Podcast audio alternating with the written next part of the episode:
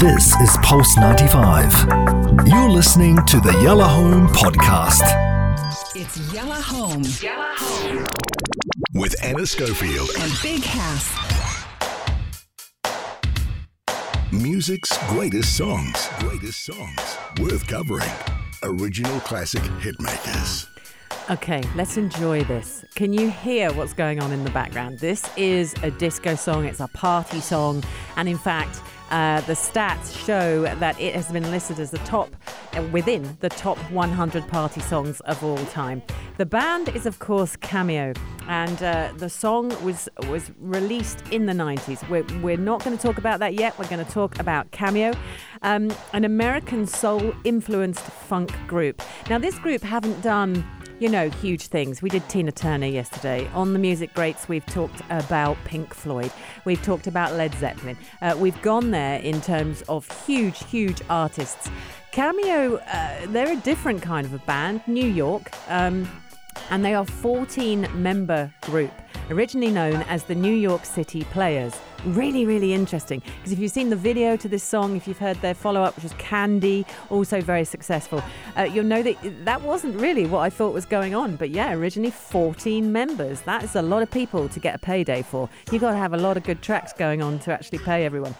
Anyway, they were called the New York City Players. They formed in 1974, but they were so worried that actually that name would be confused with the Ohio Players, another funk group at that time in the 70s, that they changed their name and they became known as Cameo.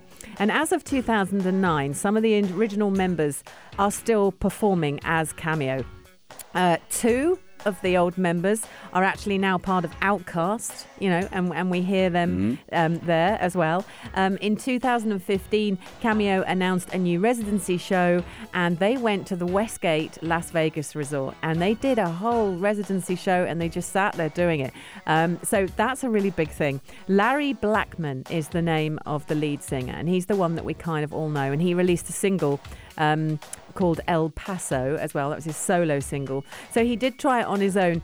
Even when you actually do some research on Cameo, you'll find that, you know, artists went here and there. There was the residency. People they went back and forth with albums. It's not like they're in the heights of, say, Led Zeppelin and everything. But I feel as a song, this song had a massive impact. For some reason, it caught everyone's attention. The meaning of word up, because I had to actually investigate what it means. It's word up. It's like, yeah, you know. It's like, you bet. Yeah. You know, it's yes, it's kind of a, yeah, you got it right. Word. Yeah, it is. So, and that's literally what they're saying, isn't it? That's true. Okay. And the video is very funny. If you actually go and see the video, and I was researching this morning and I watched the video again and I remember this. So there's policemen dancing in it, you know, very, very good. Anyway, it's recorded by them. It was written by them. And it was written in 86, not socks. Larry Blackman was leading that writing. And it was literally played so many times that it became a massive, massive hit. They just said frequent airing on all American stations, big R&B track, big contemporary hit radio track. MTV absolutely loved it. And of course, the video was a big MTV thing as well. So what that meant was that everyone just got into it. And then it sat on the Billboard Hot 100 in America for 3 weeks. And so as a result of that, it was just huge. So you probably know the song more than you know the band. For me personally, I got to the UAE 10 years ago. And I just finished having a meal with my husband. It was like we'd been here 2 days. And we were very excited, and it was warm and lovely, and we were having that, oh my goodness, we live here, this is so exciting. We didn't know where we were. We'd had a pizza, and then we walked into a hotel, India. And we walked into the hotel, and we could hear all this shenanigans coming from this cafe to the left, and thought, oh, well, we'll go in there. So I wasn't dressed for it at all. And we literally opened the doors, and this place was just pumping. And this was the song that was playing. And I remember turning around to him, my husband at the time, and going, this is Cameo, word up. No one plays that because it just wasn't a thing. But here we were in the UAE. Yeah. So now every time I hear this song, for me, I have that excitement of I've just moved to this amazing new place.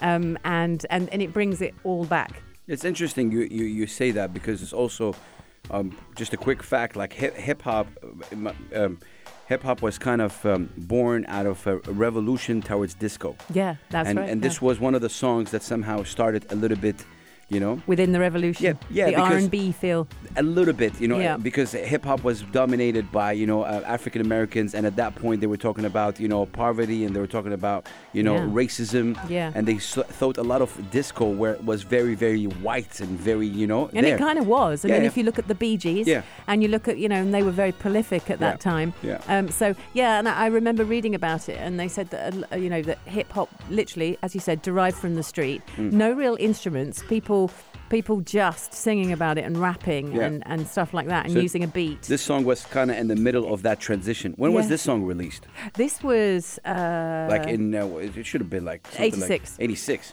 So and by that time hip hop obviously has taken that, you know, it started up in the early 70s, you know, and then whoop, you know, and And it is, and it did say it sits that middle ground, doesn't it? But all the artists expressing themselves as they wanted to express themselves. But they're not frightened. Cameo said, we like disco hits. Yeah. So they did that thing. They were R&B, they are funk, and they are soul. But they liked a bit of disco. So you're completely spot on. Let's hear it in full, because it's just a really, really good pop song. It's Word Up. And it's by Cameo, and it's from 1986. It will take you back. It's got the best beat in the world, the funniest video, and it just means, yeah, you bet, you know, you got it right. That's what I'm saying. Enjoy. It's The Music Greats on Pulse 95.